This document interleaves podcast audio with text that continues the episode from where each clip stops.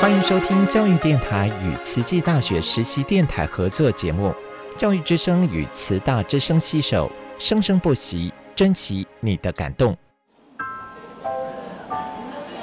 读大学到底有什么了不起的？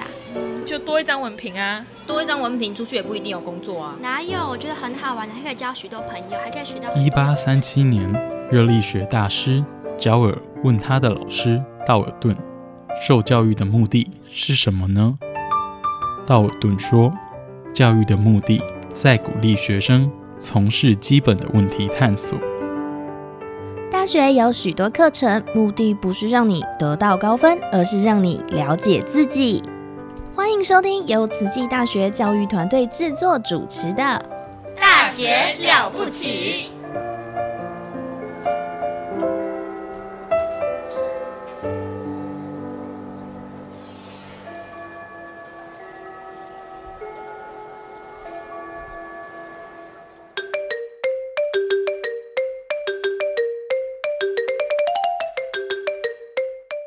嗨，大家好，这个节目叫做《细菌漫播》，专门聊你不知道的细菌事。我是陈君瑶，欢迎你一起来看看这个星期细菌国里发生了什么新鲜事。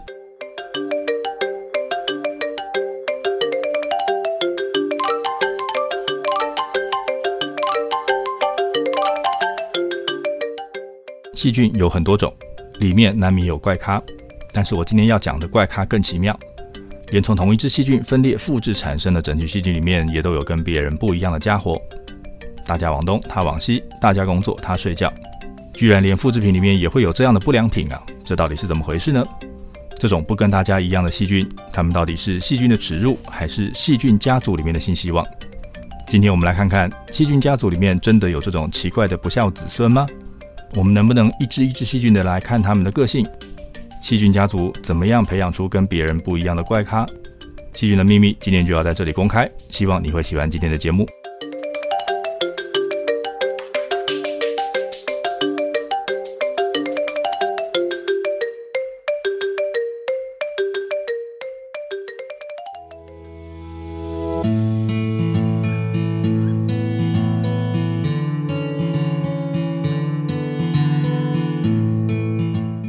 是我们看不见又不熟悉的生物。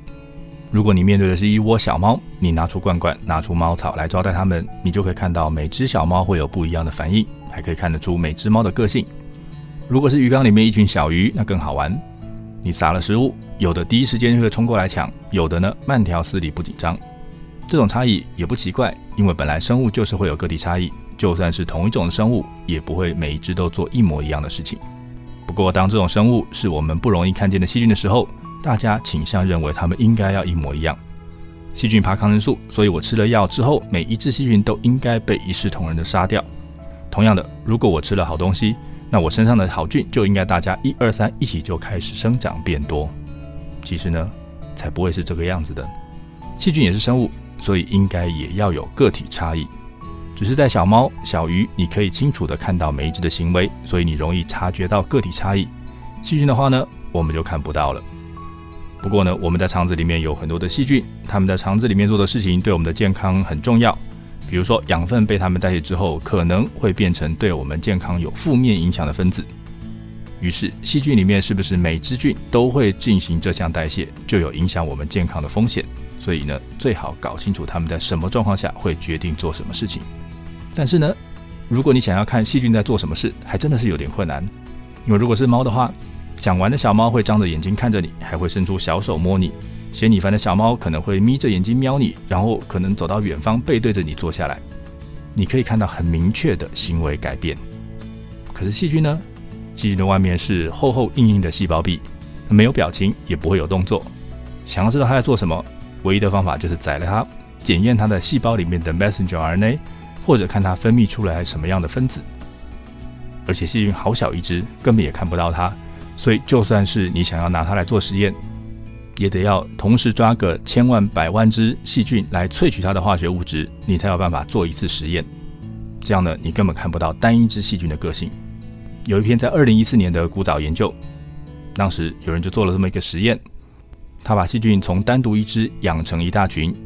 确定后来的每一只细菌都是从原本的那一只复制来的。但是当他把细菌放在有抗生素的培养基上面的时候，发现里面有几只细菌没有被杀死，代表这些细菌是有抗药性的。当他们对这些细菌做进一步的检查，发现有的细菌是因为发生了突变，所以呢它就有了抗药性，所以怎么养它都会保持它的抗药性。可是有的抗药性细菌被换到没有抗生素的培养基上面之后，就会变回原来容易被杀的状态。这到底是怎么回事呢？这些细菌都是从同一只细菌复制出来的。如果复制的时候没有出错，也就是发生突变，这些复制品的基因应该是要完全一样，所以做出来的事、表现出来的行为也应该要一模一样啊。后来他们找到解释是族群里面有一些细菌提早打开了解毒的基因，所以来得及在被抗生素攻击之前就做好了解毒的准备，于是有机会在大毒杀发生的时候解毒而能够存活的下来。所以这个实验结果告诉我们，细菌可能会没理由的手贱打开某些基因。再看另外一个实验，研究人员在大肠杆菌里面放了一个酵素基因，培养基里面放了一个特殊的化学物质，只要这个细菌制造了这个酵素，它就会变色，然后被发现。所以我们可以从颜色看得出来哪只细菌制造了这个酵素。在培养基上的每一个菌落都是从一只细菌变出来的。原来的一只细菌会在培养基上从一只变两只，两只变四只，然后最后变成了几百万只的细菌，变成一个菌落。那这个菌落里面每一只细菌都是从同一只细菌复制出来的，所以它们的基因应该要一模一样。研究人想要知道同一个菌落里的细菌在培养条件一样的时候，会不会一起制造这个酵素？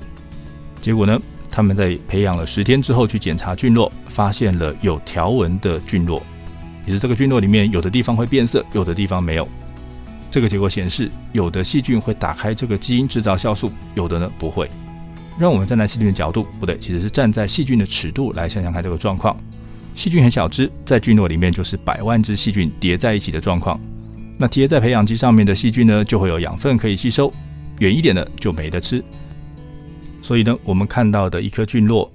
看起来每只细菌感受到的环境应该一样，但是实际上里面的细菌感受到的环境通通都不一样。每只细菌在它们在的那个位置感受到的环境会跟其他的细菌不同。所以呢，也就不会每只细菌都表现出一模一样的行为。不过这样子一来，对于要操控它们的我们来说，就会是个麻烦了，因为每只细菌的行为都不一样。以上资讯来自 PNS 二零一四年的研究报告，以及 Journal of Bacteriology 一九八七年的研究报告。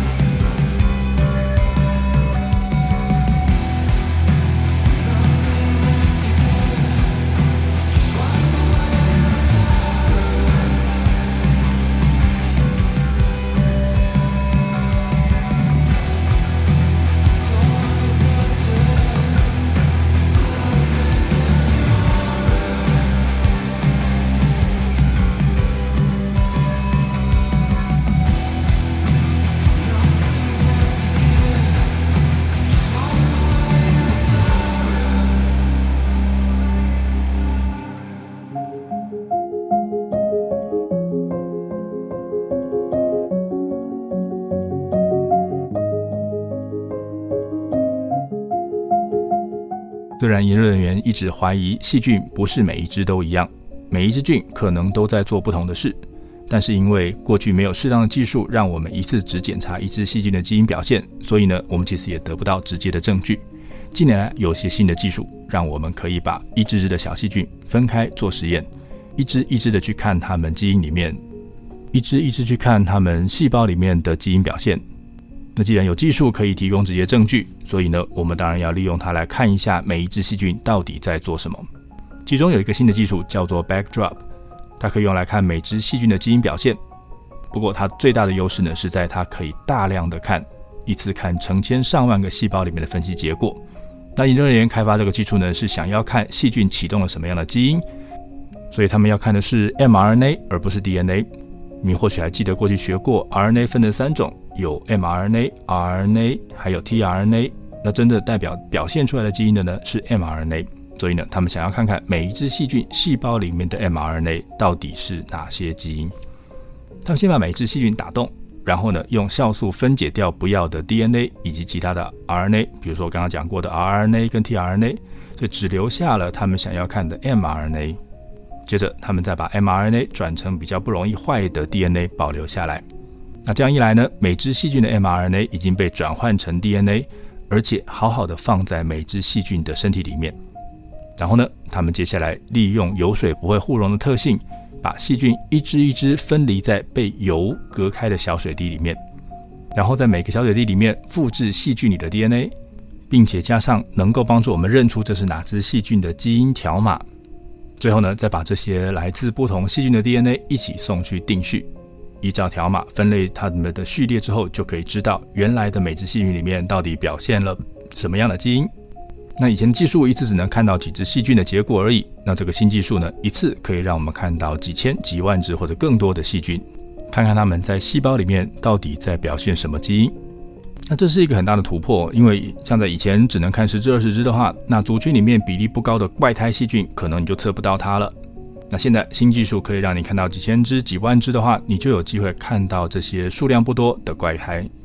研究人员这项技术去看人类的病原菌 Klebsiella pneumoniae，那这种细菌在从病人身上分离到的时候，有的时候会有抗药性，那有的甚至不怕守在最后一线的那个 carbapenem 这一类的抗生素，所以呢，它是个很很大的潜在的危险。那有人从基因分析的结果发现，这个细菌在族群里面大概有百分之五的细菌在基因表现上跟其他的百分之九十五的细菌不太一样，他们是族群里面的怪胎。这些怪胎在加了抗生素之后，会跟别人的表现不一样，他们呢会比较容易变成休眠的细胞 （persister），那抗生素也就不太容易杀死它们。那这群特殊的细菌表现出来的基因里面有很多都是 transposase。那 transposase 这个酵素呢，能够帮助一种叫做 transposome 的外来 DNA 片段复制之后，任意插进其他细菌的基因里面。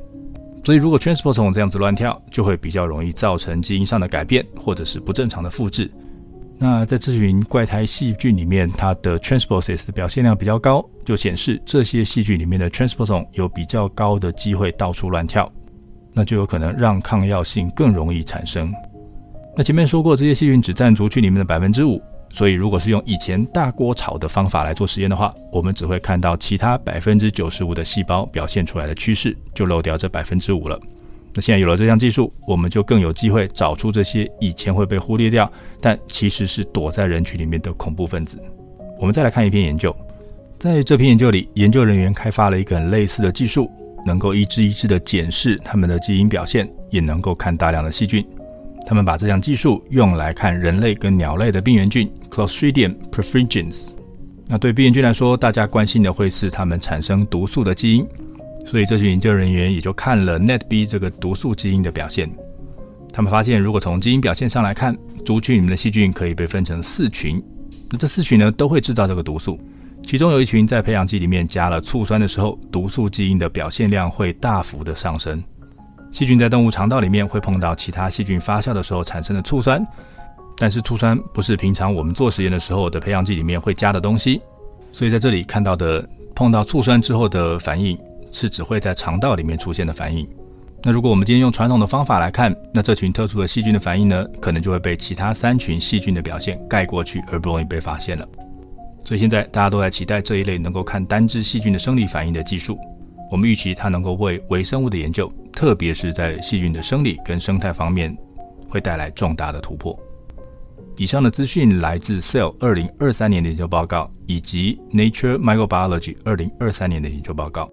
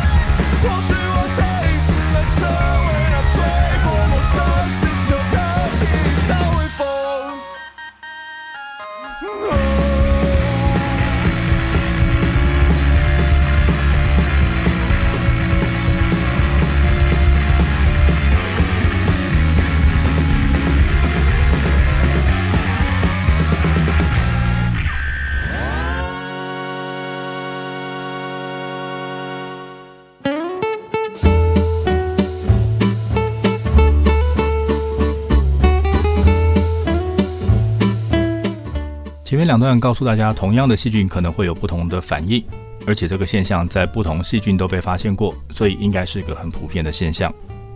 所以我们要回到我们主要的问题上了：为什么从同一只细菌复制出来的细菌们，在相同的环境下还会做出不一样的反应呢？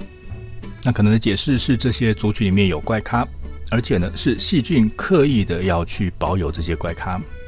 族群里面有些细菌跟别人不一样，虽然它们只占细菌的一小部分，但是在整个族群就要被杀光的时候，它们就可以挺身而出。不，不过它们不像是电影里面的怪咖主角会出来拯救大家，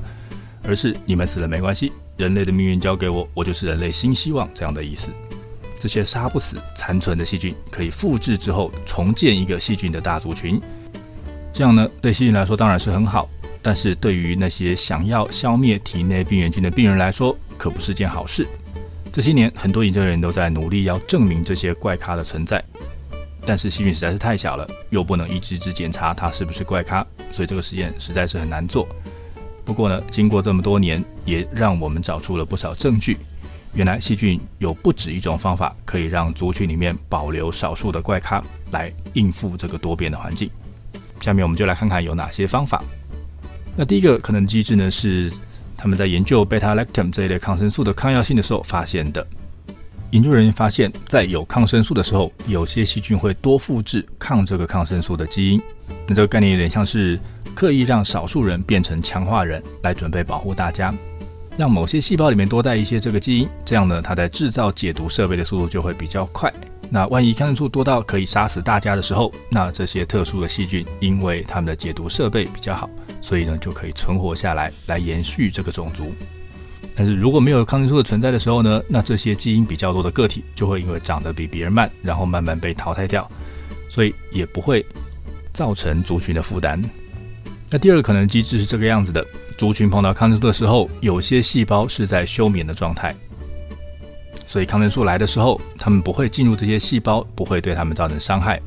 所以等到这些细胞醒过来的时候呢，战争已经结束，抗生素已经散去，所以这些没死的细菌就可以重新长成一群新的细菌。那为什么有的菌会在别人要上战场的时候跑去睡觉呢？一个可能性就是它们因为养分太低了而关机。研究人员发现，如果你去测细菌族群里面每个细胞里面的 ATP 的含量，会发现有的细胞多，有的细胞少，差异很大。那有的细菌可能刚刚好，附近一直没有什么养分给它用，所以呢，它没有办法产生新的 ATP，只能像看着手机的电量一格一格的降低，没有办法充电一样。最后呢，这个细菌就没有能量了，所以细菌只好进入关机状态。所以等到环境变好了，自己碰到了养分之后，再慢慢恢复。只是醒过来之后，发现人事已非，自己意外成为拯救世界的英雄。下一个机制是 b a d hatching，族群里面的个体随便用毒的来决定自己要不要启动这个基因，这样子呢就可以用来解释每只细菌同一个基因的表现量不一样的现象。那这就跟开店的老板一样。开店之前会先猜什么东西会有人买，然后准备好。细菌对一些代谢用的基因也可以是这个样子的。我不知道今天会有什么东西可以吃，但是我猜今天会有糖吃，所以就先把分解糖要用的酵素准备好。那糖来了，我就可以马上有能力来利用。我这样猜，但是我隔壁的那只细菌可能不这样想。所以在一个细菌族群里面，有人赌今天有 A 可以吃，有人赌今天有 B 可以吃。或者是有人准备今天要解 C 毒药的毒，有人准备今天要解 D 毒药的毒，大家的基因表现都不一样，所以不管环境里面出现了什么，这种细菌都会有一些赌对的个体可以快速生长，这样对族群生菌来说其实是个蛮不错的策略。第四个机制是细菌在环境不好、养分不多的时候会启动自保机制，简单来说就是把能量留下来保命用，那跟维持生存相关的事情才可以使用这些能量。其他的基因，尤其是跟生长相关的基因，通通都要关起来，因为在这个时候，细菌要先求能够活下来再说。那这个时候呢，细菌里面会生产 ApoS 这个蛋白来负责开启所有保命要用的基因，而原本用来开启生长相关基因的 ApoD 就会被换掉、分解掉。那这个时候呢，细胞里面还有点能量，所以要换装并没有什么太大的问题，所以赶快把 ApoD 给分解了，然后生产了 ApoS。那未来这个细胞要重新从保命状态再回到正常生长状态的时候呢，就得先花能量把 ApoS 给分解掉，再重新制造 ApoD。那不过呢，因为每个细胞里面库存的 ATP 有多有少，ATP 够多的就能够比较快完成这个转换而开始生长，那不够的呢，就要等久一点才能重新开始生长了。那这样就造成了有人快有人慢的差异。所以不管是用什么样的方法。我们看到的都是细菌利用它们人数多的优势，让不同个体出现能力强弱的差异。所以他们是利用多元化来让族群在多变的环境下可以活得下来。连我们这些自认聪明的人类，其实都没有办法好好的战胜他们。以上资讯来自《Current Opinion in Biotechnology》二零二三年的研究报告。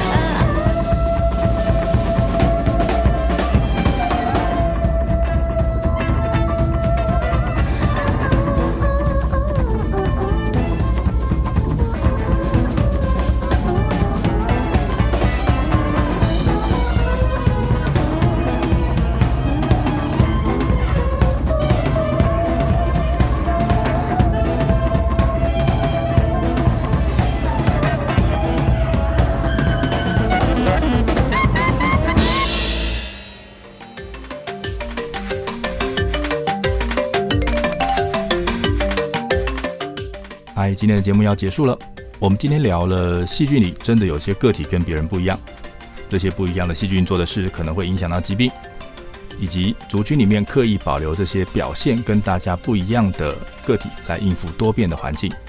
谢谢你的收听，欢迎追踪我们在 Facebook 以及 Instagram 上面的细菌漫播粉丝专业，也欢迎你告诉我想知道什么样的细菌事。我是陈俊尧，我们下次再会。